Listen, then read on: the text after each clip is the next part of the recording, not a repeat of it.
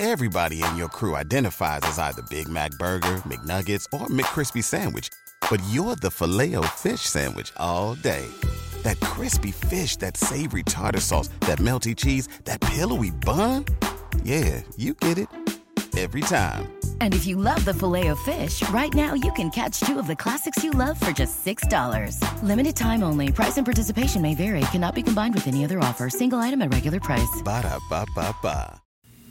You guys, Bridget and I are so thrilled that you are loving last week's episode with former Playboy Mansion butler Bryant Horowitz because he is back with us this week. He is spilling more tea and reminiscing and all the good stuff. So let's waste no more time. Let's get into it with Bryant. we had heard that they were going to do a show mm-hmm. and they had said that they wanted us to be in it and things like that so before it was girls next door it was hef's world and they filmed the pilot for us where i explained hef's soup and things like that and then later burns came up to me and he said i just want to let you know that the idea for this came about because of the th- the pranks you would play on ray and the guys at manly night and I thought, nobody knows. They, they know about Hef, they know about the girls, they know about the mansion and the parties. They don't know about the staff. Mm-hmm. And you guys have a lot of fun. And I said, it would be a boring job if we didn't get to have a little fun. Yeah. Obviously, we're not fraternizing, we're not, mm-hmm. you know, I'm not breaking any rules like that, but you got to have fun at the job, right? When when the situation allows. And so he said, I thought people would really be interested in knowing what goes on behind the scenes and that some of you guys have real personalities. And he said, you know, I just wanted to tell you that that's where the idea came from when you would play these pranks and you would be, you know, doing these things. So was he, you know, rest in peace, Kevin, but was he telling me that just to be nice? Was he telling me that because it's the truth? I don't know, but that's what he told me. So Yeah. Uh, it was flattering nonetheless. Yeah, for sure. I sure. think it's probably true. I can see that inspiring the upstairs downstairs. Yeah. And that's how they shot the they kind of did the pilot that way. It was Mm-hmm. revolving around my birthday, Yes. but it was equally about the staff and and preparation for that as it was with what? Do you remember the hazing scene where you got tied to a chair? Tell us about that. Yeah, cuz So, I didn't even remember it. Well, so okay, my uh, be, being the shift leader there and, and things like that. One of the things that I wanted to always make sure is that people who were leaving, whether they were getting another job, whether they were moving away, things like that, that they would be remembered. So we would joke around a little bit. Uh, as I told you before, Brian took over as the house manager. We had Robert. And when Robert was moving on because he got a job at a studio or something like that, um, I had the idea that we should play a prank. So I had Polly actually go up on the roof um, above the kitchen. So he went upstairs through the attic up to the roof, and he had a bucket, a muck bucket of water. And when I called Robert out to the back kitchen area, dumped the water on him. Oh my Right, gosh. Right, and so an another guy, this guy Phil, who was never around for the filming. You guys may remember Phil. He was an older Egyptian guy. Um, on his last day, I had the kitchen just put a whipped cream pie, and then we put it in his face. You know, like Yeah. vaudeville, harmless stuff. um, and then when I got into UCLA for my PhD program, that's in itself a full time job. So I said, well, I can still work here weekends and I can still cover shifts, but I'm going to be, I'm not going to be able to work five days a week anymore. So I had said, you know, I'm effectively quitting my full time position, and if you guys will still have me, I'll work part time on call, work parties, whatever. Yeah. And so, since I was the king of the pranks, they all decided that they would pull one on me. So, my last official day was one of those Sunday night buffets in the summer at the end of uh, August. And um, two of the playmates, Allison Waite and Stacy Fuson, they lured me over towards the pool and they said, Hey, we want to tell you something. So I walked over there and they pulled me into the pool. so I with my with my butler outfit on. So I was Oh in the pool in the pool with my butler outfit on, completely soaked, and then I walked out of the of the pool, and uh, there was Hef, and he was laughing, and he's like, "Hey, what what happened?" And I told him, "I'm no longer going to be full time. I'm going down to part time," and so I pull little pranks on people. So the staff had the playmates, you know. in on it, and they pulled me into the pool. Yeah. And he was like, "Well, you're all wet." And I said, "Yes, I am." And then he uh, shook my hand. I still have a picture of him and I shaking my hand. Elaine took the picture, and he was like, "Well, you got great memories." And Yeah. I said, "Yes, sir." And then so that was not the but so the butlers wanted to do their own thing. So after I'd already changed, you, you, everybody went into the movie. Was this the same day? This was the same Oh, day. This was the same day. So I had finally changed.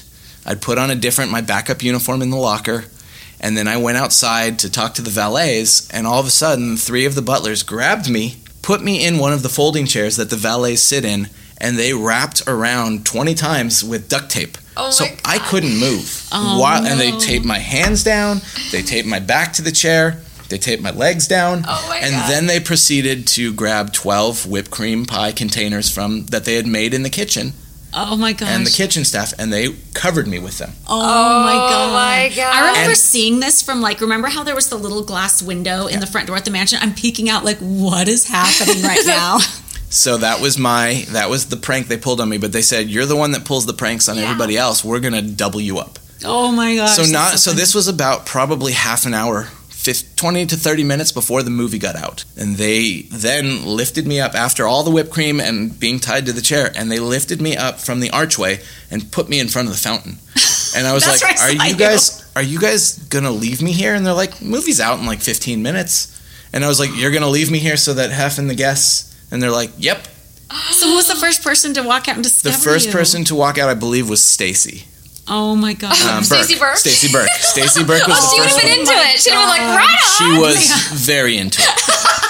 She was very into it. I think she may have even licked a little whipped cream off, of that my, is so off of my face. funny. And she was laughing, and then she came to get other guests. And instead of you know when when we were done when you were done with the movie, you walk through the great hall into the dining room, the finger sandwiches, the desserts, the Yeah. coffee.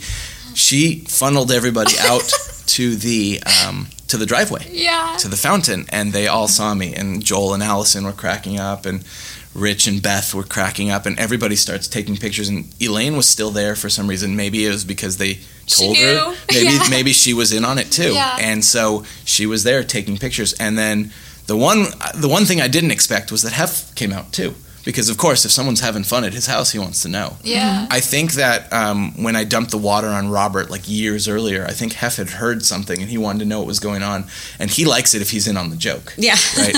so he came out and he took pictures with me and he gave me the thumbs up and things like that. And I, afterwards, I was just laughing and I was like, "Well, here we are again, sir." Like two hours later, and he's like, "Didn't I tell you you'd have memories that would last a lifetime?"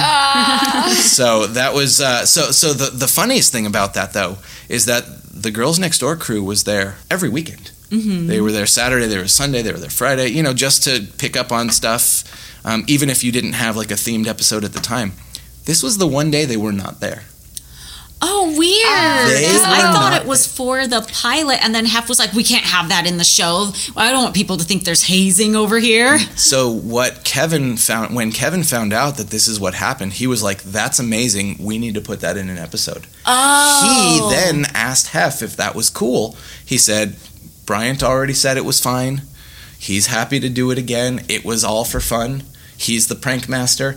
And Hef, that's when Hef said, no, we don't want it to look like we're hazing people. Yeah. So it never got put in the show because it was the one day they weren't there. I, I, Oh I don't know if they had actually filmed it, if he would have let them. yeah, Probably not. But um, yeah, but he said he didn't want it to look like we hazed people. So Yeah. That's I so promise it was all in good fun. Yeah. Yeah, it of was course. pies to the face and, and water. That Yeah. was pretty much it. So So when the um, the pilot was filmed and it was going to be like the upstairs downstairs thing, Mm-hmm. and then E came back and said we want it to be about the girls. Were you guys relieved we were, or okay? we were, we were relieved. I don't know if you'd be relieved or disappointed. Like it's hard to. well, I, well, I would, I would imagine Brian might have been a little disappointed, but um, Well, he was still a big part of the show, even right, of after. course, of course, and and so uh, I think Carlina and I definitely were. Uh, were relieved. Carlina never wanted to be in the spotlight. I couldn't care less Yeah. if they filmed me or not. I was fine. Um, but it was, you know, I think there there was a little bit of relief because it's like, okay, well, they're not focusing on us, so we don't have to worry about being in a certain way or anything like that. Yeah. Um, it was a little hard to get used to at the beginning because it's like you're used to just walking through, and now you have to walk around these cameras. And I almost got hit in the head a bunch of times by Mm-hmm. Yeah, I believe it. Mm-hmm. The back of the camera, the front of the camera. I had to duck underneath. Yeah. so it was um, it was an obstacle. Um, but I think overall, I would have to say that that we were relieved it wasn't necessarily focused on us. Would we have been upset if they had kept it Hef's World and we had a more prominent role? No, would have been fine. Okay, so let's talk about filming a little bit. Okay, so I have not rewatched these since we've done commentary on them, which was like one year after we filmed them. Yeah. And so I, it's been like, well, for f- this first season, it's been almost 18 years since Yeah. I've watched them. And so I've only rewatched the first season so far because that's all we're at on this mm-hmm. podcast. And in a lot of the scenes, or a lot of the episodes, I should say, you're kind of Kendra's muse. Yes. And I'm wondering if that happened by happenstance or did they ask you to do that or It was a little of both. I think one of the things that Kevin realized before they started filming was that Kendra and I had a good rapport. I don't want to say relationship because that word gets you in trouble. Yeah. But when Kendra first came to the mansion, she was down in the pantry a lot mm-hmm. because she had no idea what to expect, what was well going she on. She got in trouble for being down there too. Yes, she did. But it was only to again to make people feel more at home, mm-hmm. to make them relax, Yeah. to give them a, a, an overall good experience during Yeah. the parties. Like she was the sports girl. And we'd have those ESPY parties and those fight nights, and there'd be a lot of sports celebrities. And I used to take her up, and I would say, "Hey, NBA superstar Kevin Garnett, this is Kendra. Kendra, this is Kevin Garnett. Like, meet each other." And um, so her and I always had a good friendship and a good, you know, again, I don't use the word relationship, Yeah. rapport. We were always good together. Sometimes we joke around.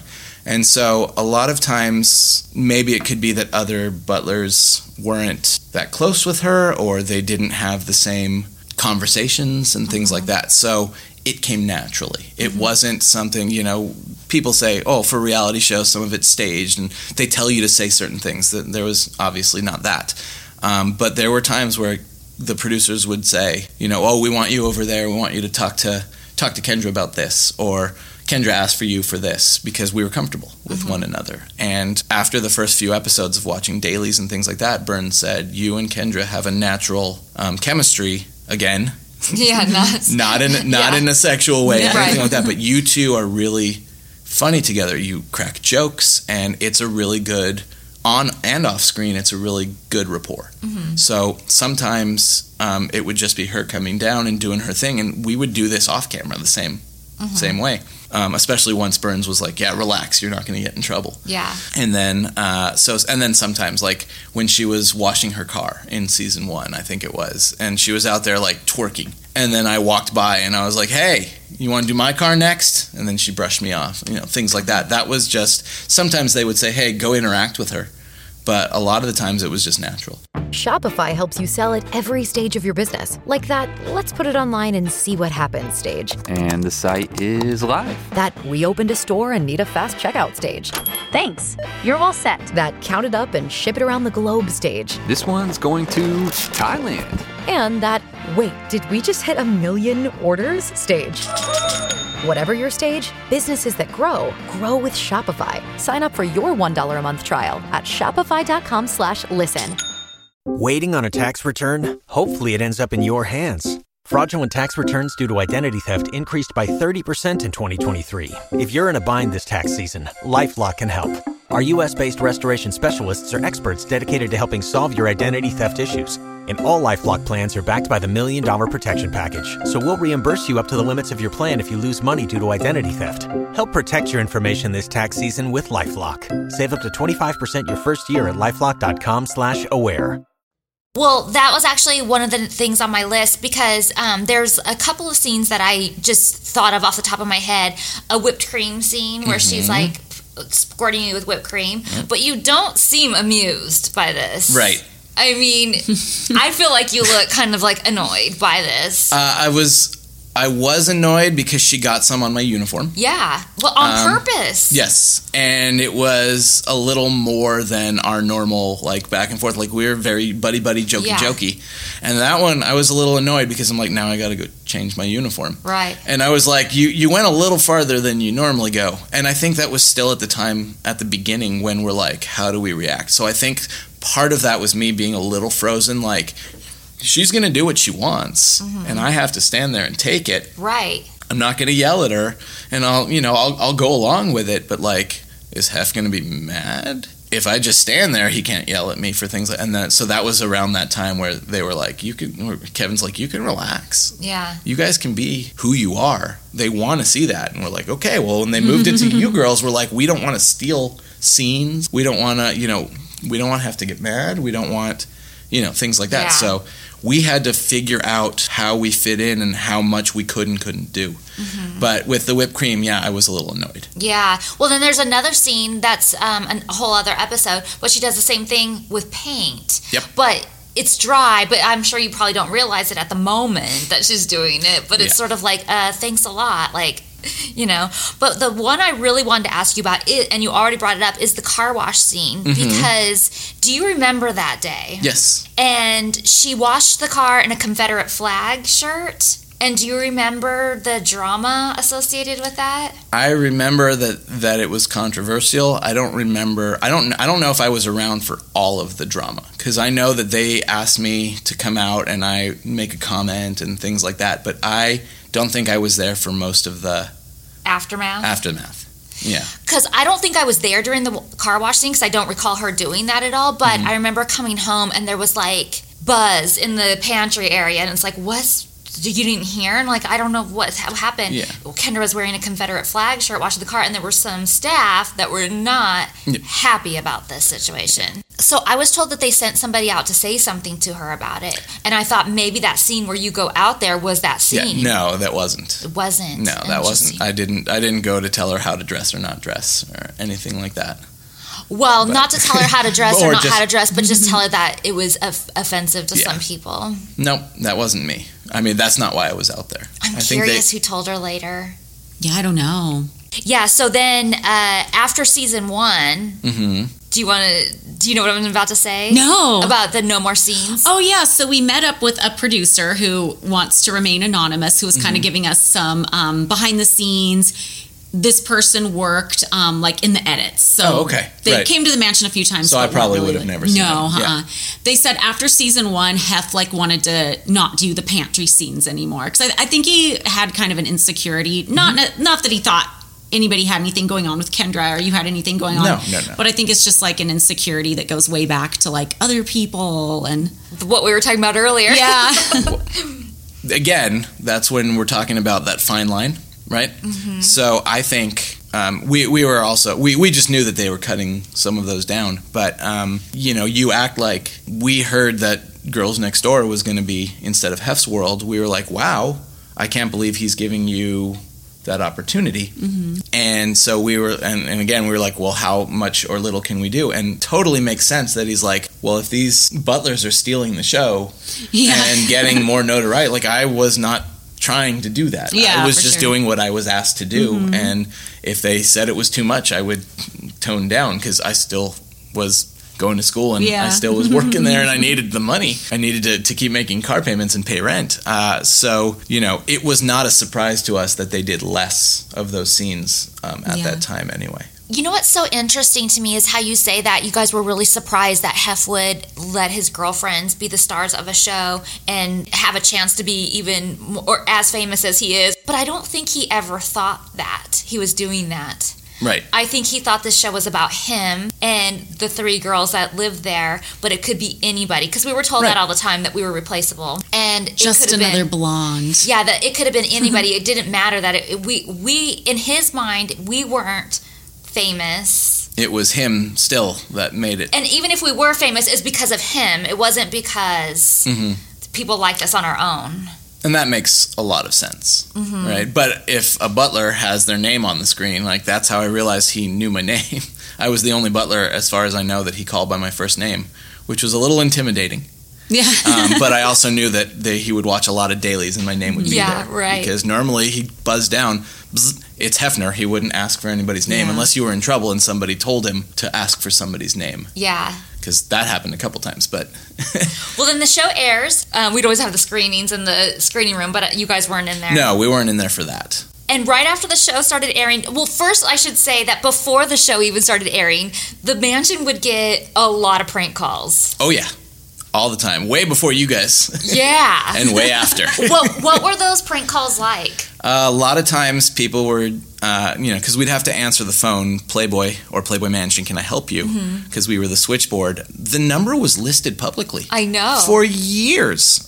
And, uh, you know, and way before we had caller ID and Star 69 and things like that. So, Was it I- listed under? Do you know if it was listed under Hefner Hugh or the Playboy Mansion, like in a phone book? I I think- think it was Playboy Mansion. I think Oh, it was Playboy Mansion. Yeah. I'm because I feel sure. like I've looked it up before. oh my gosh! Way back in the day when you had to do those things. So we we would get a lot of hangups. We Uh-huh. would get a lot of you know just people being ridiculous and asking for hef or asking for girls and you know people that just like couldn't believe we that the number was actually real. And then sometimes there would be people who would call that were uh, drunk, and there was this one woman who lived in Chicago. Her name was Diane. Uh, yes. Do you remember Diane? Yes. Is she the one who said she was Hef's daughter? We because do you remember that we used to uh, when you would tell ask us when Diane called and we would invite you in so you could listen to her? yes, to I our heard antics. her. So one of the things um, that was really fun for us is once we got caller ID, we could see some of the same repeat numbers, so we knew if Diane or somebody like that Oh was calling. There was also this Lisa Hewen who had done a photo shoot for the magazine like way back in the day and was always asking for money from Hef, Oh no! some Canadian woman oh, and things like that. And she was really down on her luck and was Oh, like no. trying. But Diane, Diane was uh, not really sure exactly what was going on with Diane, except she was always.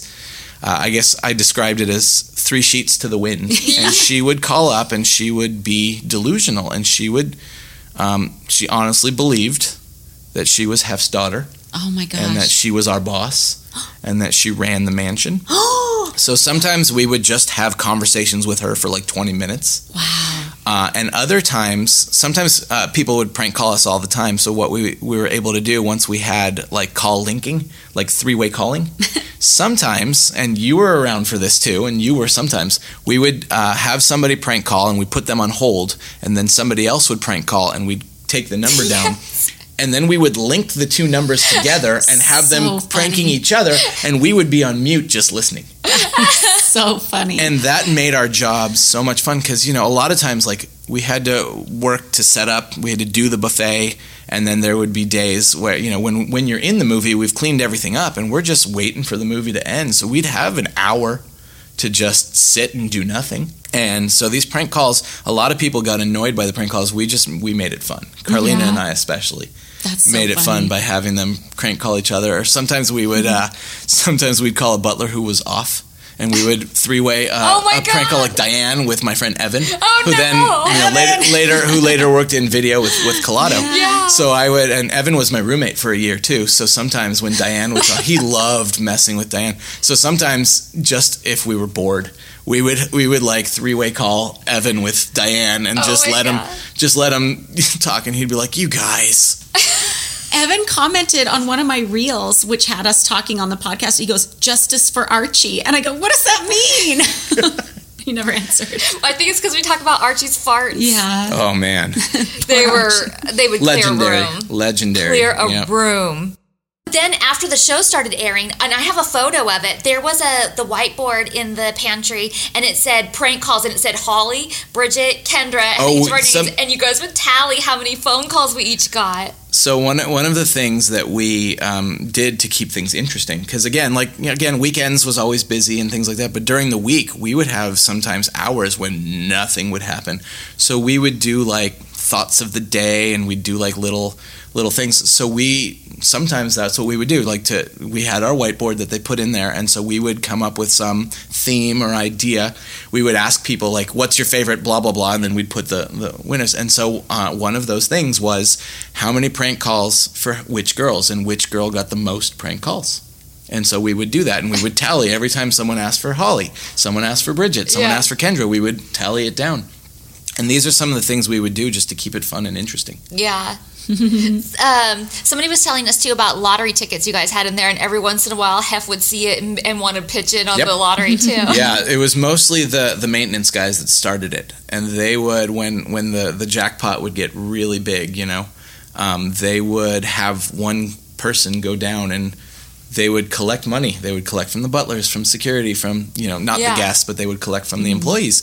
And they were like, if we're gonna win, you know, we're gonna share Yeah. because we were really a family. And I, I didn't do it as many times as some of the others because I'm like, I'm not as big on the lottery as, Yeah. as some of the others. Um, but it was it was a big thing, and they would all like gather around when the numbers were being read. Oh and so yeah, when yeah. when Hef heard about it, he's like, I'd chip in. Yeah. and they, you know, the first time they were like, really, like you already have a lot of money, but. Again, he wanted to be part of the stuff that went on. Yeah. Yeah. So um, when you were watching the show, did you feel like it was an accurate representation of what was happening at the mansion? I felt I felt like it was. I think the reason the reason that I watched the show is I'm I was like I'm curious what how they cut my scenes together and things Yeah. like that. Like what did what did they put in? What did they not put in? And of course because I had friends that are like you're on TV, we're gonna watch this. And I Yeah. was like so I couldn't really escape it. Yeah. wasn't it wasn't a big deal to me. I was just like, oh, was this accurate? Was this not accurate? And you know, I mean, I wasn't in it enough, like minutes wise, that it was that they would like patch things together. But mm-hmm. yeah, I thought it was pretty pretty accurate representation of what was going on. Everybody in your crew identifies as either Big Mac Burger, McNuggets, or McCrispy Sandwich. But you're the filet fish Sandwich all day. That crispy fish, that savory tartar sauce, that melty cheese, that pillowy bun. Yeah, you get it. Every time. And if you love the Filet-O-Fish, right now you can catch two of the classics you love for just $6. Limited time only. Price and participation may vary. Cannot be combined with any other offer. Single item at regular price. Ba-da-ba-ba-ba. A new year full of surprises. But one thing is always predictable postage costs go up. Stamps.com gives you crazy discounts of up to 89% off USPS and UPS services. So when postage goes up, your business will barely notice the change. Stamps.com is like your own personal post office, wherever you are. You can even take orders on the go with the mobile app. No lines, no traffic, no waiting. Schedule package pickups, automatically find the cheapest and fastest shipping options, and seamlessly connect with every major marketplace and shopping cart. There's even a supply store where you can stock up on mailing supplies, labels, even printers. Stamps.com has been indispensable for over 1 million businesses just like yours. All you need is a computer or phone and printer. Take a chunk out of your mailing and shipping costs this year with Stamps.com. Sign up with promo code PROGRAM for a special offer that includes a four week trial, plus free postage and free digital scale. No long term commitments or contracts. That's Stamps.com code PROGRAM. Was it hard to watch yourself? No, I know a lot of people say that it's hard to watch yourself. I think I didn't I don't really have a problem with that. Like I wasn't excited to watch myself, but I wasn't like cringing about it, so I think I guess kind of indifferent. Yeah. It was just kind of like, okay. Oh, well, they didn't use the whole scene there. Oh, okay. Yeah. That, that was pretty much it. I know I always freak out to watch myself, and I hate hearing my voice afterwards. I'm like, Yeah, it no, always that's sounds so not how I different. Yeah. sound. Yeah, that's probably that was probably the uh, you know kind of nasally. So I'm like, eh. But but that that would be the only real problem I had with it. Yeah, we touched on this earlier when you were talking about how we did the table read for the movie. Mm-hmm. But did you guys like when there were special events kind of at the mansion, like my murder mystery parties or our pumpkin carving parties or like the table read? Your, or, your your murder mystery party was uh, we we had a lot of fun with those, and in fact, like I said, um, because I was only working part time, there would be some times where they'd call me and they'd be like, "Bridget wants you for this," or you know, "Kendra wants you for this," or you know, "Holly would like this. Could you come by?" Uh-huh. And you know, I wasn't getting paid for it because we didn't get paid for the show. We just signed our agreement. oh, the show would call you, not the mansion. the show would call me. Sometimes Brian would say, "Hey, you know, Bridget wants this." Like for the reading, I think Brian called me and he was like, uh, "I know you're at UCLA down the street. Do you think you'd come in for this?" And I was like, "That sounds awesome. Yeah. Of course I'd do it." yeah. You know, so and pe- some people would be like, "Well, you're not even you're not on the clock. You're not Yeah. getting paid that day." I'm like, "This is fun. Yeah. You know, um, so no, we we totally got into the, some of that stuff. The murder mystery was so much fun, where we put on tuxedos. Yeah. We had the gloves. Yeah, the Um, butler we- ballet.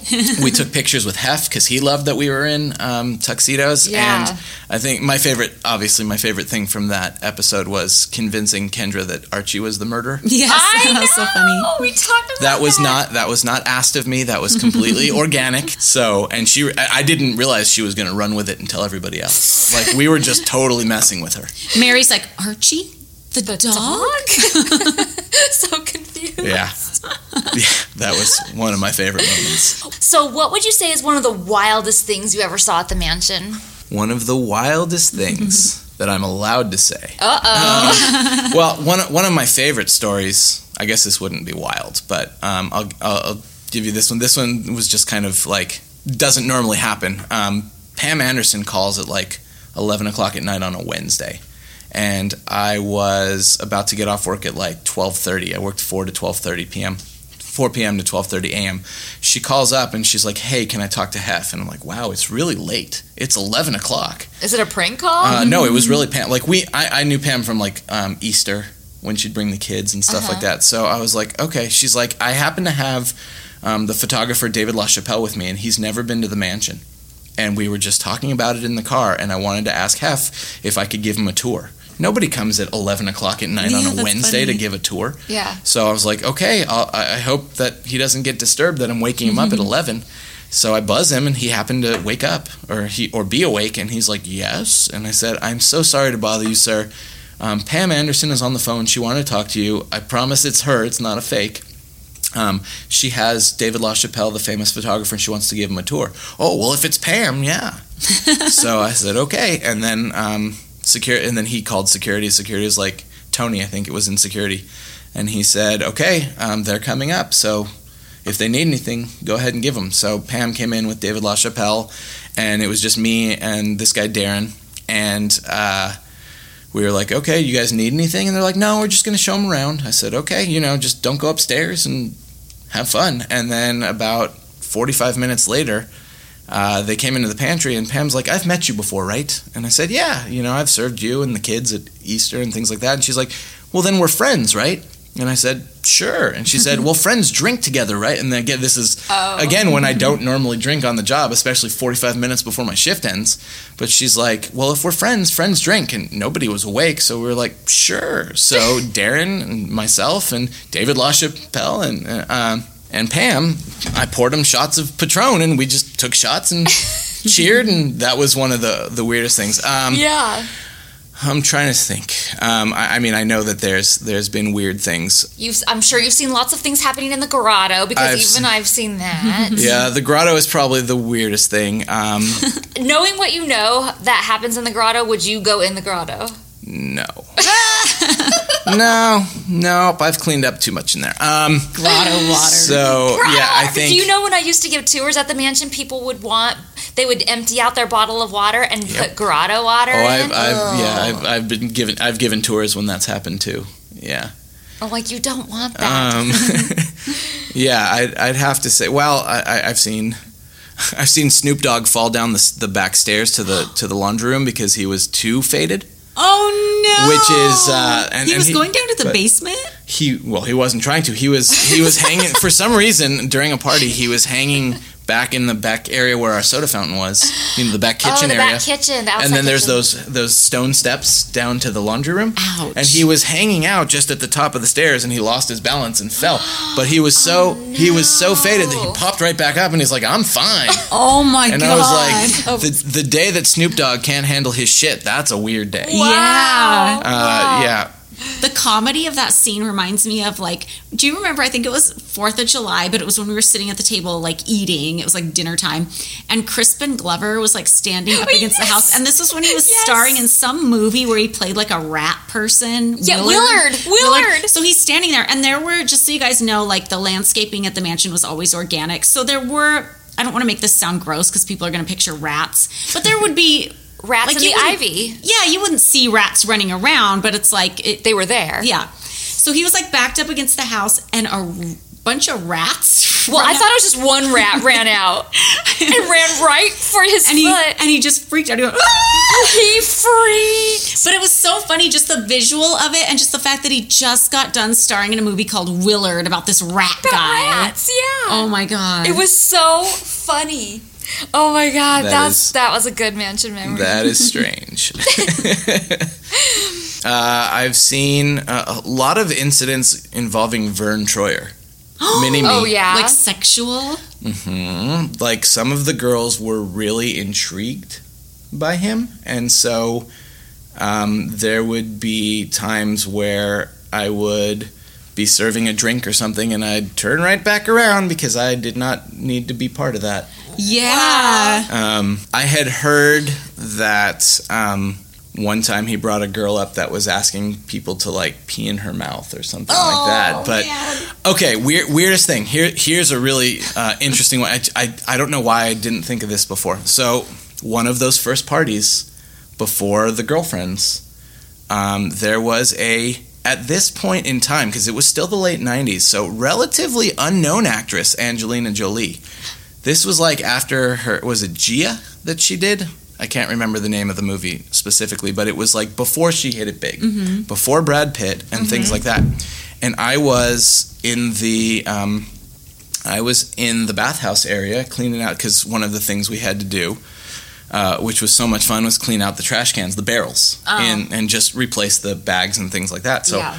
all I was doing at that point, it was after midnight. All I was doing is replacing bags and there was a girl in the bathhouse that had a bunch of other people and there was like the middle bathhouse and she I, I knocked on the door to ask if they needed me to to empty the trash can and this girl who I didn't recognize at the time was like no but I need you to spank me Oh And I my was god, like- that's so funny. and again, this was my first couple years there, so I was still not. I wasn't. Well, I'm. I'm I would never be comfortable doing that to anybody, but like, I, I turned it down.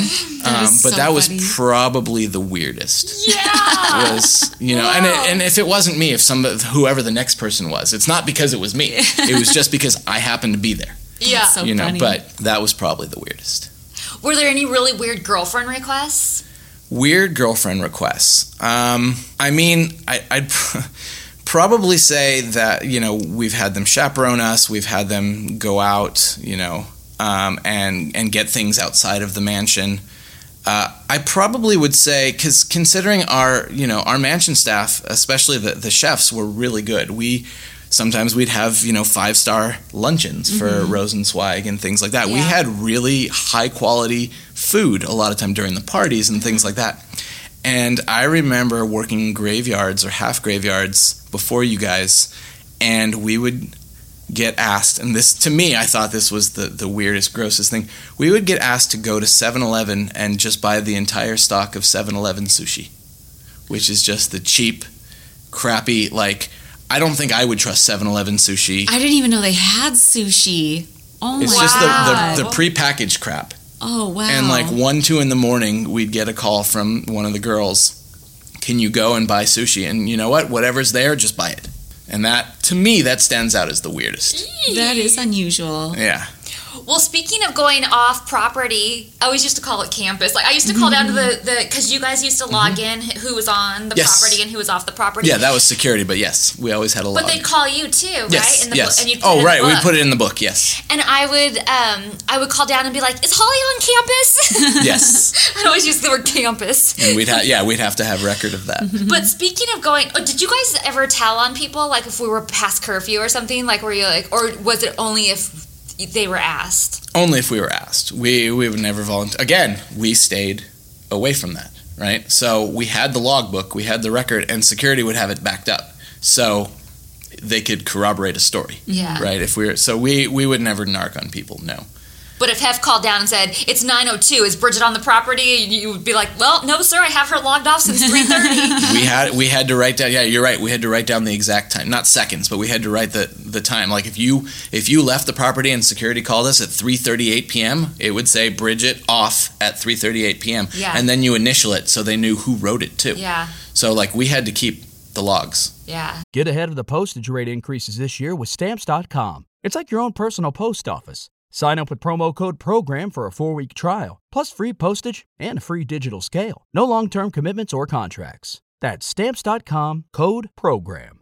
Every year, one thing is always predictable postage costs go up. Stamps.com gives you crazy discounts for up to 89% off USPS and UPS services, so your business will barely notice the change. Stamps.com has been indispensable for over 1 million businesses just like yours. It's like your own personal post office no lines, no traffic, no waiting. Sign up with promo code PROGRAM for a four week trial, plus free postage and a free digital scale. No long term commitments or contracts. That's Stamps.com code PROGRAM. So nobody came with us during the day, but we were definitely tracked when we were Yeah. on and off campus. but um, but what I was gonna say is, uh, we were talking yesterday too about like craziest requests, and you were sent off campus. Mm-hmm. I was. for something. Tell that story. So it was uh, Fourth of July. Yeah. It was a, uh, which was always fireworks, and it was a pool party. yes. And one of the first guests to arrive that day uh, was one Donald J. Trump. uh, with a captain hat that looked like Hef's captain hat. Oh my gosh, that's so they were like twinsies for a little bit there. Um, and he showed up in a full suit, basically, and it was getting warm. Mm-hmm. Um, now, I don't know if he had ever planned on going in the pool or not, but he did not have any equipment. He didn't have a swimsuit or anything like that. And because the party had already started, all security guards that might go off campus for anything. Now, now Yeah. I'm now you got Yeah. me saying Off campus property. off property for these things. They asked me if I could go get him, take some petty cash, and go get Trump a swimsuit. And I was not about to spend a lot of time. Um, I was not necessarily a fan of Trump then, um, and so Where do you go though? right, Where are you and supposed to and get this? and it's Fourth of July, 4th of so July. there's not many places open. So what did I do? I went to the closest place I could find that was open, which was Ross Dress for Less, right outside of the Westwood Village, mm-hmm. and I bought the cheapest suit that I could find. I don't even know if it was ten dollars, oh my gosh! and did he wear it? and I believe he did wear it. oh my I don't know if he actually. I know he wore it, but I don't know if he actually went into the water. Wow. I don't. I don't believe he ever went in the water, but he did wear the suit. Was it just the bottoms? It was just the bottoms. oh my god! Wait, what is there a top to it? Uh, Well, when I, I don't- picture him, I- I, don't know why, but when I picture him in a bathing suit, I picture like one of those 1920s like onesies. That's why I was like, how is there a top to this? but I don't remember him walking around like with his stomach out. No, I I think he had a shirt on. Oh, there might have been because there it. there Okay. was you know there was other bathing suits and other Mm-hmm. clothes that we had from like people that had left him there and things like Mm-hmm. that. Mostly women's swimsuits. Yeah, there was like a bag of 70s bikinis yeah. in the bathhouse. and there were a few there were a few you know male swimsuits. Mm-hmm. Um, there was probably an oversized shirt. I only bought the trunks, yeah. and I know that that he was not you know shirtless yeah. walking around. Oh, that's good. That's but good. but he did put on the trunks, and he probably would have been appalled to know that they were less than ten dollars. Yeah. the That's cheapest so funny. cheapest material known to man. He would want you to go to that place in um, Beverly Hills. Was it start of the V? You know, just um, Van- Wilbur Quinn. Yeah, I can Yeah. never say it right. Okay, so we talked about what your favorite party was. Was there a least favorite party when you guys are like, all, oh, Fourth of July is coming up or something? No, Fourth of July was Fourth of July was always fun. Yeah. um, I'm just making that up as an example. A cou- well, there were. I was going to say we had the giant slip and slide, which was featured on the show. Uh, my fun. favorite. And uh, we had there were a couple years where like I didn't go, but I would be lifeguarding. Mm-hmm. Um, and so the, uh, People did lifeguarding well, we were just there to make sure that nobody like got hurt and on like, the slip and slide or in the pool. on the slip and slide. Oh, Yeah, not. not I mean, we had lifeguards for the pool that were actual lifeguard, like that were certified there were. Mm-hmm. I did not know that. Yeah. They were during the parties. in. They yeah, were blending they blended in. yes. They weren't like sitting on a chair But- in a red No, suit. But no. they would have us. I mean, we'd be wearing like white polo shirts and khaki shorts for the Fourth of July party, and we just we were there sometimes, and sometimes um, to get faster on the slip and slide, we would have to apply oil, Yeah, baby ba- oil yeah, to the girls oil. uh, and things like that. But yeah, a couple times uh, the the staff at the end of the night when everybody was gone, we would go down the slip and slide. They're and- the best. Yeah. Well, the really dangerous ones were the first ones we had when it was just those little slip and slides nailed into the ground and it Jimmy wasn't. rigged. Yeah, I would. Those were the dangerous ones. Oh yeah, absolutely. Yeah, Hank had to figure out how to like Stop get us around the that, and then he put the big tarp up so that people could just like fall into it at the end. Well, you don't really fall into it. You you slam slide up it and then you down. Slide up, and Yep. yeah, it was. But it was still better than the stakes. it was still fun. Yes, it was of course. so fun. Um, I would I would probably have to say that my least favorite party was um, probably New Year's Eve. oh yeah. That one had a downer vibe. to That one, did. there was only what that was uh, less than half of what a normal party was. Mm-hmm. Everybody was really dressed up. Um, a lot of people had other places to go, and so they wouldn't even stay. So Yeah. when it came midnight, you have you know the crew that's there, and some other people that had that didn't want to be anywhere else. But a lot of people had somewhere else to be, and it was just it wasn't as fun. It wasn't as glamorous. Yeah. you know, it was. You know, there we weren't making money off cigarettes or Right. anything Yeah. like that. The bartenders weren't making that much tips, and so Yeah. it's kind of like we could, you know, we could do our own thing on New Year's Eve. We don't have to be here. But again, I, I was I was fine with it. But yeah, it was probably the least entertaining, the least fun to be there because yeah, it was just kind of here it is. Yeah. What Did- about some of the? Oh, sorry. Go ahead. I think you're going to ask the same thing I was going to ask. The rental parties. Yeah, did you ever have to work Candyland? Uh huh. How was that? oh, I worked Candyland. Yeah, I worked I worked all the Candylands um, while, when I was there. Um, Candyland was interesting because again, you don't have the you don't have the same caliber of guest. Like when people were guests, you know, if you were on the list, you got to go to the parties unless somehow you messed up or something like that. But there was always a sense of decorum. There was always like, you know, don't walk up to Hef unless he asks and you know, there was a certain behavior that you knew to stay within the rules. But in Candyland, all these randos would come up and it was just it was just kind of chaos everywhere. Uh-huh. And so it was just like you you you felt dirty afterwards. you felt you just felt kind of slimy afterwards. Oh, no. You know, it was, you know, all those people that thought about, you know, wanting to have sex in public at the mansion. Like they don't do that at the parties. Not Yeah. not not really. Or if you do, you go someplace discreet. Yeah. Not at Candyland. Yeah. Oh, my god. so God. it could ju- it's just chaos and you know um, you know there there were some drugs around more Mm-hmm. much more than any sort of party or anything like that but like um, it was just yeah you just felt kind of dirty you know they had the girls the go-go dancers in the cages and things like that and people just staring up and you're Oh, just like man. and this- lots of throw so- up. lots lots of throw up Oh my that god, that's what we always Yeah. heard that the vomiting was like It- notorious. yeah the smells the smells Oh. of Candyland were Oh horrible my god. The smells of Candyland. the smell was probably the worst part oh no. and they would pack it so like Oh, you know God.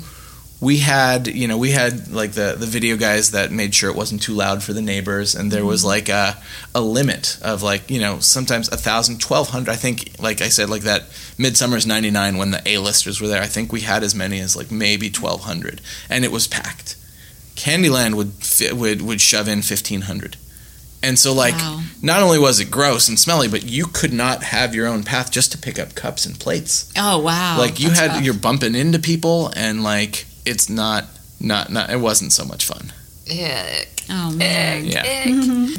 Were there some difficult people to deal with that everyone hated to deal with, like, oh, this guy or this person or whatever? are you talking like guests celebrities like just Anybody. Anybody I mean- that stands Residents. out. Would you say Uh, presidents? residents. Re- residents Oh, residents. I mean, there, there, yes, there there were definitely difficult people to deal with. Um, there were times when like people would be with Hef and they would act different than when they were with, by themselves. oh, Oh, I sure. bet that was And rampant. It wa well, it wasn't so bad for me because like again, I knew the dynamic wherever they were, but a lot of times like when we talk about like food orders and things like that, and poor Roman oh. because you we before we had the computerized system, we used to write the tickets ourselves. Yeah. And for our own purposes, they had the where you're supposed to serve it.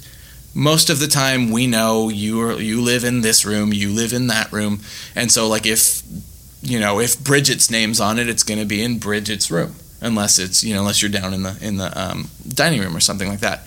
But like so, we would try to let them know like master. We would put a big X where it said master bedroom, and then you know when they were in their own bedrooms. But the kitchen staff doesn't read that. That's more for our reference of where we're delivering it. So sometimes, you know, people would order something and then it would be what the regular order was and they we'd send it up to the master and everybody would freak out and we'd get yelled at and then mm-hmm. they'd go back to another room and they'd order, and it would look like it did in the master, and we'd get yelled at again. Oh no! And uh, so there was things. Yeah, so we had we had our share of people. Um, I think during parties, it's it's really funny. I think that the people who were celebrities and acted accordingly, they were fine as long as anybody wasn't trying to come up and take pictures with them. But there were some people that were on the fringe, like they had a little bit of money or they were kind of a celebrity, like a C-lister, where when they're up at the mansion, they wanted to feel like they were hot shit. So they would be. Um, they would be a nightmare to deal with. Ew, rude. Yeah. I remember one time Yeah. I was sitting just during the day. I was in the med room with Kendra, and this older gentleman walked in. He wasn't like a super. He was up there for like a buffet movie, and he was up there early for some reason. Mm-hmm. And he wasn't like a super regular, but he walked in on his cane, and he goes, looks straight at Kendra, and he goes, "Get me Mary O'Connor on the phone." Oh yes. And she goes, "What?" And he goes, "Mary O'Connor." Mm-hmm. And she, I need her on the phone, and she goes, "Call her yourself." So funny. I know exactly who you're talking You about. do? Yeah. His name was Hugh too. Mm-hmm. How do you know? Does he do that to other people? Oh yeah. Oh yeah. I forget what his last name was. He was some celebrity from back in the day, but Hugh Yeah. something. I, I can't remember his last name either, but we knew him as the other Hugh. Oh my god. Yeah. You know, I mean, there was a lot of has-been, like Yeah. older actors there. Um, he was probably the the the worst. Oh no. There, there's a lot. You know, the funny thing is, there's a lot of ones that you might think would be mean, but they were Mm-hmm. actually really nice. Like one of my favorite was that Nicholson. After a party, he would come up to a party on Saturday night because he probably wasn't at many parties when you guys were there. But No. Nicholson would come up to a party on Saturday night, and then he would be invited back on Sunday for buffet and movie. And most of the time, he would come up. And he would come in through the door. He would go through the dining room where the guests were sitting, and they were trying to say hi to him, and he would ignore them. And he came back to the pantry, and he would shake everybody's hand. Thank you for last night. Thank That's you for last so night. He would go into the kitchen. Thank you for last night. Thank you for last night. And Wow. people, because of his persona, because of you know how he is at Laker games, because of you know like what people, what the public sees, Mm-hmm. you wouldn't think that somebody would be that thankful and that generous. And Yeah. he wanted to make sure. He's like, I don't care if you were here or not. Thank you so much. And he That's would so shake sweet. everybody's hand. Um, Oscar De La Hoya, the boxer, Mm-hmm. also he knew that there were a lot of um, Latinx. Um, Hispanic employees in the maintenance department, in the kitchen, you know, housekeeping and all that. And one time he was at a party and somebody had heard he was going to be there and they brought boxing gloves. And so there's no reason for him to even come in the house during a party, like a big, like midsummer's type party. Might have been midsummer's. And somebody asked, it wasn't Roman, but it was somebody else in the kitchen that had the boxing gloves. He came right back and signed those gloves Oh, that's so nice. and Yeah. said hi to everybody. So there's there's a lot of the, you know there there have been plenty of people that have been difficult to deal with, um, Yeah. but there's also been people that have been surprisingly nice. Yeah. It's a little you know some up, some down. Yeah. Every year, one thing is always predictable postage costs go up. Stamps.com gives you crazy discounts for up to 89% off USPS and UPS services, so your business will barely notice the change. Stamps.com has been indispensable for over 1 million businesses just like yours. It's like your own personal post office no lines, no traffic, no waiting. Sign up with promo code PROGRAM for a four week trial, plus free postage and a free digital scale. No long term commitments or contracts. That's Stamps.com code PROGRAM. Okay, so we're heading out. Mhm. What were things like after we left? After you left, um, well, after you left, it was the Shannon twins. Did you ever hear the cum in the milk story? No, So I heard this, I think from you, Bridget. You I were know, going you- to Jazz festival. Jazz Festival. Like you came back to go accompany Yeah, everybody to Hef Jazz Festival. invited Nick and I actually to Mm-hmm. go to Jazz Festival with him and Crystal and the Shannon twins, and I don't know if it was anybody else with us or not. And you arrived early, and Hef comes downstairs, and one of them goes up to Hef and said, I just got served milk, and there was cum in it. It tasted like cum. And I heard, didn't you say that somebody like got fired or got in trouble for it? I don't 'Cause because I don't remember the story. they were insisting. I don't know. I heard you guys just disclaimer. This is clearly a third hand story, but allegedly one of them was drinking milk and said it tasted like cum and complained about it, and the butlers got in trouble or something. like part of it sounds familiar to me, but then I'm like, wait, how do I know what? what I can't grasp it quite. yeah. were there were there personalities that didn't like the girls uh, in the Butler staff? Yes. Would something like that have ever happened? I would say no. And then I was definitely not there for that. And then Stacy had a story because I guess Stacy, oh, yeah. who we love, then then she got a milkshake and she swore that there was dog food ground up in the milkshake. Did you ever hear that one? I heard that uh, again. Wasn't, you had wasn't, heard it. wasn't wasn't there, and I, I can't say if it was true or not because I wasn't there. None of us ever spit in anything. Thank God. anything like that. No no matter what. At Yeah. least not during my not during my time, you know, or my days there. yeah. There there were you know some that might have been mad enough to want to do stuff like that, but Yeah. none of them actually did. Not especially when I was a shift leader, because I wouldn't that wouldn't fly with me. Yeah. I don't care how mad you are at someone, Yeah. like that's not going to happen. gross. Like you get unsanitary, you're out. Yeah. So I I hope that's not true. Yeah. Is what I'm saying. Do you know anything about Stacy had this wild story too about one of the girls I think it was between the girls, but somebody put like fish in their like vent or something. that's I don't know how That that, is could have happened and the whole house wouldn't have smelled. Yeah, I I know, but it was like just in this girl's room. They put something in the like. Do you know what? I think. Oh, she said a butler did that. No, I think the a girl did it. You know what? I think she has a story mixed up. So one of the girls who had one of the rooms at the time and would often have like girls who came home from the clubs would come like party in her room afterward. I went to her room once and there was like this paper taped to the ceiling that was hanging down from the vent. And I go, "Oh, what's that?" And she goes, "Oh, I had to cover up the vents because she was smoking meth in here and it smells like rotten eggs, so I didn't want it to go down the vents." Oh, gross. Chaotic. I mean, you can't smoke that stuff and then order food and have us not smell it. Right? So, Ew. but Wait, there was another story I was going to ask about that. Oh, I know what I wanted to ask you about because people bring this up all the time. All of the that every room, every hallway had cameras and microphones. no, there was. I mean, there was some security cameras and stuff Yeah. around, but not in every room. And as far as recording devices go, the only real one um, in was out of. It wasn't even used by the time I was there, but there in the library in Hef's library, there was a little button underneath the where the you know the little um, bar area was, like where the ice bucket where you can make a drink. Yeah, yeah. There was a little button underneath that we were told that Hef had, and in the 1970s there would be politicians and stuff there. So theoretically, whether it happened or not, I have no idea. But you could hit record, leave the room, and then whatever they're talking about behind closed doors could get recorded. wow, I never knew that. It was not serviceable in the once I, when I started anyway. So I have no idea if he recorded. Uh, I guess it, they had the ability to, but that's the only place that had like a hidden oh, wow. microphone That's type crazy. of thing. Well, I try to tell people all the time there's no way there was cameras everywhere because I would have seen them. And and and if they were old ones like before my time, they would still be there even if they weren't working because nobody changed things out like Yeah. like it just didn't get renovated. And who's monitoring all that alleged footage to see what's going on? Right. Right. The, the only the only people that were monitoring what cameras were working was security. Mm-hmm. And any time that you walked down to security, you could see the cameras Yeah. that they had. That's all there was. There Yeah. was no there's no no tunnels, no secret videos. Yeah, there is um, perimeter microphones. Yes. supposedly though. yeah, I mean, you know, probably in places I didn't know exactly where they were, but there's just just around the perimeter, and I don't know that they were even serviceable either. Yeah, I don't So- know. I think they were, but um, I don't know uh, like the extent of those. So we left, Yep.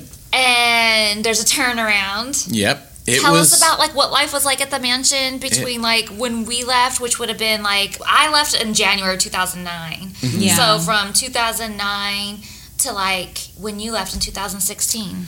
It was definitely different. I think that you know the the staff was just tired of the the twins when they were there, and then there was Crystal, and uh, when Crystal was there, I think things just were calm. I think they were, you know, n- not saying that there wasn't without drama, but I think it was, you know, and this was when I was finished finishing school and things like that, so I wasn't there as much. Mm-hmm. But it just it, it was it didn't it didn't feel the same Yeah. and then when you know when when Crystal was there, it was just it was almost kind of like coming back full circle a little bit to like what it was with Kim, a mm-hmm. little bit because Crystal had that you know kind of like I'm in charge a little not not like not the same way Kim did, but like it was just it was just a different vibe, different dynamic. And then Hef was getting even older. Yeah. So not as many parties. Uh, the the staff was pared down. We used to have graveyard, you know, so we'd have a butler 24 hours. Now at that point, um, the latest shift was 6 p.m. till 2 a.m. and there was no butler from 2 a.m. to 6 a.m. until JD or whoever got there Oh wow. In the morning. So um, because Hef would never be up at that time, Mm-hmm. and so if anybody wanted anything, they'd have to go straight to Ramon in the kitchen. Um, so it was a lot quieter, less parties, Mm-hmm. and just I don't know. Did you notice when like the guest list started to get cut for like Mhm. buffet and movie and stuff? Yeah, yep, that was again during the Crystal time because there was still it was still kind of up there during the the twins. I worked mostly Sundays, just the Sunday up buffet, and I would I would um, fill in on the other days sometimes. And when it got cut, like it was pretty. It was a few people at 1st Mm-hmm. and then it was kind of dr- dramatic, where it would be a lot less. So we would go down to like you know a handful of people on Fridays and Saturdays, and they would still have some on Sundays, but like probably no more than like what a normal Friday would have. Wow. Because remember, really like down. we, yeah, like during the summers, we'd have like hundred people on a Sunday sometimes, Wow. and then like it was down to like forty. So it was definitely, it was definitely different. And then I just, you know, I knew like they were. Then they started paring down the the, the staff as well. And so finally, in 2016, after that, they're like, okay, we're not really doing many parties anymore, so we're just going to keep the staff that's there. And I was like, well, that's the end of NARA. But Yeah. I was, you know, I, I didn't have, I had feelings about it because I'd been there. I started at 18. I finished, I was 36 when I worked my last party. Yeah. So I was there literally half my life Wow. at the time. It's Yeah. crazy to think yeah, that, you know? it is. So, and um, a big part of your life, like the 18 to 36, Yeah. is a is a huge monumental chunk of your life. right. Yeah. There were, you know, there were guests there still that I still talk to sometimes that were like, we literally saw you grow up. Yeah. because I went from, you know, as as Uncle Joe would affectionately call me, college puke. College Um, puke. I went from I went from eighteen year old college puke to, you know, they were calling me doctor. Yeah. At the end. Dr. Bryant married Dr. with Bryant. kids. Yeah. Yeah, that's amazing. Well, one kid, but yes, Yeah. married with kid. with kid. Yes. Yeah. So it was uh, it was very interesting, you know, um, being a psychology major and going through all the classes. First the general ones, and then when I got into my master's and PhD program, it was like very specific types of classes, and you could see a lot of these, you know, things from abnormal psych and things like that going on. When I was going to ask you about that. Did when you, you ever talk like about yeah. when you talk about disorders and Uh-huh. depression and, and and we could see that those things you know as i'm going through and taking class and again i never you know i'm not a clinician i was always research oriented and teaching um, but it was definitely something that like i could have conversations with my professors about Yeah. you know and things like that it was definitely an interesting dynamic and it was really cool because a lot of people don't know that hef actually his degree was in psychology Yeah, and I feel like he's fascinating even from a psychology perspective. Like so many people, everybody there kind of, because everyone's there for a reason and motivations. And I mean, it's just really, I, I feel like everybody there is fascinated in a certain way. Mm-hmm. Yeah. I mean, you could treat the whole thing as a giant social experiment, yeah, for mm-hmm. sure. right? So, Oh, um, so that thesis on that. I, I could have, yeah, I, I didn't, but I could. definitely, definitely could have been an option. Um, there was a, um, which was not a psychology class. When I was at Santa Monica College, I actually had a speech class. Oh no, sorry, no, I took it was a psychology class. I took human sexuality, and one of uh, this was like early on when I was working there was '98. And I remember that um, as a final project, I was able to give out a survey. So I was asking like people's opinion on sexuality and things like that. And so I did a handful of like 12 people that I gave playmates and, and people that worked there, like, you know, staff and things like that. I gave them the survey and then I gave it to, compared it to people who had never been to the mansion and just like their sexuality, like their thoughts on it and things like that. And then it was one of those things where the, the professor said, you can either do a survey or write a paper or you can do a presentation. And so I was like, I want to report my results. And uh, Julie McCullough at the time was like, hey, would your would your human sexuality class be interested in having a former playmate come up and do like a Q&A? So I did the survey I did, and then I reported the results of the survey in a presentation, and then Julie came in and she answered That's an A. questions, and Oh, I I got the high, I got you. the highest grade in the class. Yeah, I Nice. bet. That's I so cool. So that was probably the only, and then uh, the speech class I was talking about was they had us to explain a process, and Julie and I used to go swing dancing. So when I had to explain the process of swing dancing, Julie came in as my partner. Oh, that's She was like, "I have fun with this," so Yeah. it was kind of cool. That's awesome. Yeah. I feel like the transition was really weird because we um, we'd been there for so long, and I felt like it was um, very much a family. Like I was sad to leave, and I kind of left a little bit prematurely. I mean, I wanted, I was ready to go uh, based on some things that were happening at the mansion, but in my head, I had thought that I would stay a little bit longer, and um, I heard from so many people, from guests, from staff, that they felt sad too that we were gone. Like it was kind of like it was things were so different. It was very that. it was very different. and I just never, I never really know. Like, do people just say that to make us feel better? Like it was really amazing when you guys were there. Like I felt like we all had so much fun and we were filming, and like that it was just like a really good. I mean, arguably, of course, but I just felt like it was a really good time period, and um, and then I just I felt like there was a real sense of loss after it was over, and I felt that from other guests and and staff that would share it with me, and then I but I always tell myself, well, maybe they're just saying that to me because Well, I think you know it's that they had the show go, must go on mentality, Mm-hmm. um, but it definitely was. It, there's definitely a different vibe, you know. But I mean, we can also say that you know when it went from Kim to girlfriends, and when it went from three to seven, and when it went to Girls Next Door, and they were filming. Yeah. They were. You can always say that that changed of course the vibe. So yeah, you know, in general, of course, it's going to be different. yeah, Um, but yeah, but like I said, it was going back. You know, then you had the twins, and then you had Crystal, and it just it was definitely different, and it was starting to pare down with everything. And I'm not just talking about cutting guests and cutting butlers, but uh, it's just like cutting activities and his activity, and so it was just everything. You know, ramped up again in the 2000s, like it was for them in like the 70s and 80s you know, where it wasn't in the 90s. And then here we were all up on this, you know, going up, up, up. Now they're all in the media and everything. And, um, and then all of a sudden it's, decline. yeah, it's just all declining. It's just all getting quiet. Do you think this was Hef's choice? Do I think it was Hef's choice? I honestly don't know. Um, I don't know if, you know, because he liked entertaining, he liked the spotlight. I think he liked the lifestyle. Yeah, Did they ever install an elevator when you were there for Hef? They installed. It was like a chairlift thing. oh, on the so- stairs? Uh huh. Oh. Um, so they did install that. Oh, okay. was Um, there there was an elevator started though, right? Yes, yes, and I, they may have completed it after I left, but I wasn't really there.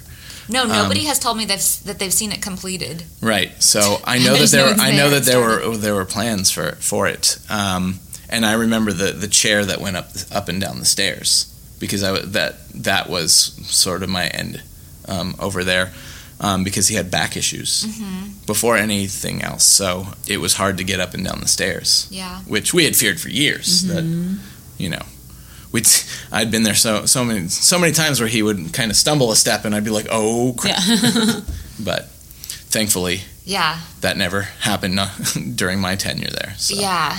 When did you start noticing Hef's health take a turn? probably around the time that you guys left probably around the time of the the twins and Crystal Really? I felt like I could see it.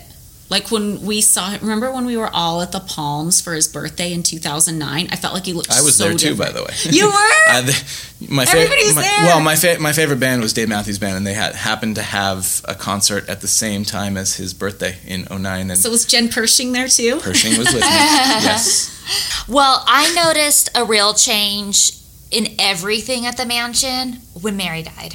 true. A definite Yeah. like switch. Well, she she kept that place running. I know. Yeah, she pulled the strings. Yeah.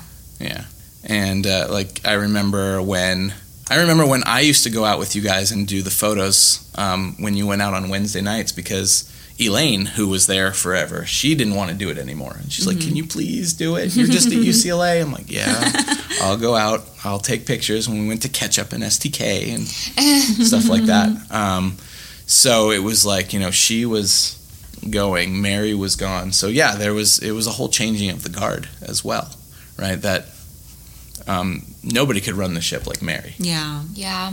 Mary really looked out for him. Yeah. I tried to go visit Mary in the hospital and I was blocked. Oh really? Yeah. I had no idea. Not interesting. Yeah. Ashley and I both were blocked Yeah. from going to visit her. And I did get invited to her funeral, but that's only because Mark Rossler was in charge of the funeral. Mhm. So I he made that. sure that I was invited. Otherwise, I wouldn't have been. I was invited to the funeral as well, but I didn't generally go to those things because I didn't want other staff members, especially other butlers, to get upset if I was invited to something and they weren't. So I tended to stay away from stuff like that. Yeah. Like the first time that Hef met my son, I had been working. I worked one of those 2 a.m. shifts the night before, and um, I had my car on property, so we always had to take the keys and the and the um, notebook for who called when we had to take messages for Hef, and I would take them to security. So it was 2 a.m. I had a six month old kid, and I was tired, and so I dropped the keys off at security, left the um, I left the notebook, the message book in my car, and the next day my wife was at work, and I had to. Uh, I had to bring back the message book, but I'm not leaving a six month old kid in my car. So I just parked, like, illegally parked right outside the back gate. And I'm like, telling security, I'm like, hey, I'm not, I'm just returning the book, but I got to take the kid with me because I can't leave him unattended. And I walked in, and it was, um, this was 2012. So um, it was, they were doing a pumpkin carving night. And I had no idea. Right, I didn't even think about that. But I walked in and I was just going to, literally just going to drop the message book and then leave. But of course, people wanted to see my kid and stuff Yeah. like that, and like, and then Elaine came in, and Elaine and I have always been really, really close. Like she's like a mom to me, and so she saw Carter, and she was just freaking out because she's like, "It's Carter, he's here!" And then mm-hmm. she goes to me and she goes, "Has Hef met Carter yet?" Mm-hmm. And I said, "No, no, he hasn't. I haven't been presenting my kid like the Lion King." Yeah. right? And she goes, "Hold on a second. And I'm, and this is where I'm like, I don't want anybody to think I get special privileges because I was just there literally to drop off something I forgot the night before. And so we walk in, and she she takes me into the dining room where all the girls are carving pumpkins, and there's Hef, and he sees Carter, and he's like, "Oh, look, a baby!" And he's like, "Oh, I want to meet him." And so there's like a picture of of Hef and I, and my son is like eyes wide, like not knowing what's going on. Um, and you know, I, I felt really awkward because again, like I'm not asking for these things. Like, yes, I'm nice to people. Yes, sometimes I get invited to things because we are a family, but I don't ever want anybody to think that I get special privileges or that they're excluded. So it was really awkward. Yeah. But- I tried to come up and see Hef uh, for like two years. hmm I was trying to get a hold of somebody and they wouldn't let me up. Mm. And um, I was writing a book at that time and I wanted to talk to Hef about it and like just get his blessing on it, like not just do it. Mhm. And they would not let me up. Um, but then Cooper invited me to the midsummer party that he was doing in 2016. Yep. And Nick and I went to that. And um, then uh, Cooper said he could get me, he could sneak me in on a Sunday. But I was out of town, Ah, so I couldn't do it. yeah, And then that was it. less than a year later, he died. Or, well, no, a little over a year later, he died. Yeah. But that was my one chance to like go and see him, but I wasn't. I wasn't in town. And then, so in the end, when you left, it's because they were paring down. Yeah. So I was no longer working. I had been working Sundays, and then eventually they were like, well, only the current staff that's there. They didn't need extra people because they were paring down. Yeah. So they didn't need as many butlers on the weekends because the the size of the crowds were really small. Yeah. And so um, that's when after Midsummer's, they were they were telling me they're like, well, we're paring down again, so I don't think there's going to be any need for you to come work parties anymore. And I said, that sounds about right. Okay, well, it's been a good run. Yeah. Did you get invited to Hef's funeral? Uh, I did get invited to Hef's funeral, but again, I did not want to make an appearance because I didn't want anybody to think. And even though, you know, because he was obviously special to me, but um, I did not um, want to make a scene. I never want anybody to think that I had privileges, so I paid my respects outside of that. And, and it wasn't the actual funeral; it was like the after afterwards, like the reception thing. Mm-hmm. That's what, I was invited to. But yeah. Have you seen the mansion since? I saw the mansion. I mean, I've seen pictures and things like that. Um, there's like a heart? there's like a Playboy Facebook page, and there's people that like that that have shown pictures since then. Because we, I remember, I was around when the next door neighbor bought it and had the agreement that you know everything could be kept the same until Yeah. that fateful day. Um, but that because it was a landmark and because of the history, you know, obviously the guy wanted to make it into like a Graceland, but the uh, Hills didn't have didn't allow for it. The, the neighbors said no, so they didn't have the zoning rights. Yeah. And so he said no, but we'll I'll keep it mostly the same. And I remember the the last time I was there, he had torn down the aviary, Mhm. just the greenhouse. Everything else was still pretty much the same. And I was like, it still feels weird for for a couple years for a couple years that was going on. And then there was and then the pictures I see now, and I'm just like, this is horrible. Yeah. The aviary was cool. I don't know I why somebody wouldn't cool, want that. It was really cool. Yeah. Felt like the secret area. I It don't was know. cool. Uh, the Playboy reunions. Yes. Do you go to those? I do. I do go to those. How are those? Um, Are- Do you? I've invited you guys. uh, I don't think I'd be a welcome guest on no, it. but invited, I but think I no. gone. I think the uh, like early on. Oh, yeah. I, I, I told you about it. Um, and uh, it is it is. I'm here to say this is not my thing. I, I'm not the one that plans it, but it is. Uh, it's it's really nice. It's just a get together at the park by the mansion. Um, and people bring drinks and barbecue stuff, and um, it's just you know it, it's it's interesting because you know again a lot of the guests didn't interact with a lot of the staff, and it's more staff because it's staff run. It's more staff than guests, but it's kind of nice. It's that we get together and we honor our time there, and the fact that when we say that we're a family, it's really a family thing. So I'll I saw that's where I saw Alan last, and um, things like that. And so it's like you see people that you haven't seen in a while. Um, John Collado had never shown up before, but he was there with his wife this time, and Oh wow. you know we had so much history together. It was just so nice to see him. Yeah. Um, so yeah, so playmates come sometimes, guests come, and it's just kind of nice. Yeah. I don't stay very long because I usually have some sort of sport that my son is in or Yeah. something else that I have to do. But it is it's really nice. That was all my questions. Is there anything we're forgetting to ask you, or something you were like, "Oh, they didn't ask that. Too bad they didn't get that story," because that would have been a, a zinger. Yeah. I don't think so. Um, well, I, I mean, the only other story. Sometimes people ask me, um, like, who. Uh, most most of the time, I get a question of like, who's my favorite celebrity that I've ever met, or something like that. Or is there any cool story? And I will say that um, there was a party where Quentin Tarantino came, Mm-hmm. and he was one of the first guests there because the parties would start at eight, but nobody would be there at eight. And obviously, you you ladies wouldn't be ready until way later. Yeah. Um, well, so- we had to watch the movie, and Right. we couldn't even come down. Then we had to go get ready. but um, so so you know we would get a few guests trickle in at eight, but not much. So we didn't have a lot to do once we set up. And Tarantino happened to come. This was early two thousands, maybe it was two thousand itself. And Tarantino um, asked for a tour, and he's like, "Can you can you show me around?" And I made sure it was cool with the boss, and not the boss, but like Brian. Yeah. And so I, I showed him around, and in the um, I took him into the uh, game house and into the van room, and then he just sat down on the carpet in the van room, and he's like, "Hey, let me ask about you." And Tarantino was my favorite director at the time, and it still pretty much is. But um, he, I was, I was like, I have so many questions that I could ask you, but he's like, "Don't worry about me." He's like, "I want to know about you as a butler." And this was the first time. This was before the show, before anything other than my friends asking me what's it like to work there Yeah. he was like he and he painted this mental picture that I didn't even think about. He was like, here you are, a run of the mill college student, and all of a sudden, you know, you have a shift, and then you they open the gates of Shangri La, and you're in this like. You know, you're in this paradise. You're in the happiest place on earth. That's not Disneyland.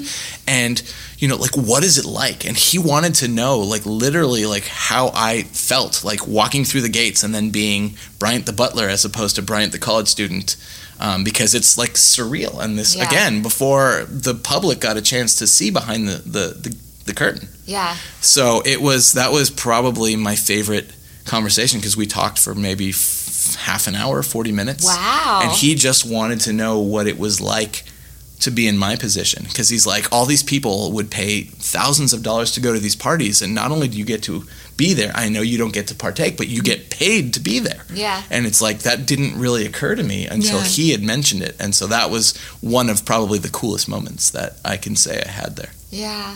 That's so awesome. Mm-hmm. so that's pretty much Well, this has been amazing. I don't know how long we've been recording for. Two and a half hours. whoops Oh my No, god! we love it. No, we fans love are it. love it. Yeah, they. Oh my god, they're gonna love it. Thank you so much for doing this, and it's like so awesome to reconnect. it's and- fun it yeah, was it was Yeah. Fun reminisce sure. and- Thank you for coming. of course thanks for having me Yeah. So if you guys are looking for more content, you can find us on our Patreon at patreon.com slash girls next level. And we will see you guys next week. Bye, guys. bye Every year, one thing is always predictable postage costs go up. Stamps.com gives you crazy discounts for up to 89% off USPS and UPS services, so your business will barely notice the change. Stamps.com has been indispensable for over 1 million businesses just like yours. It's like your own personal post office no lines, no traffic, no waiting. Sign up with promo code PROGRAM for a four week trial, plus free postage and a free digital scale. No long term commitments or contracts. That's Stamps.com code PROGRAM.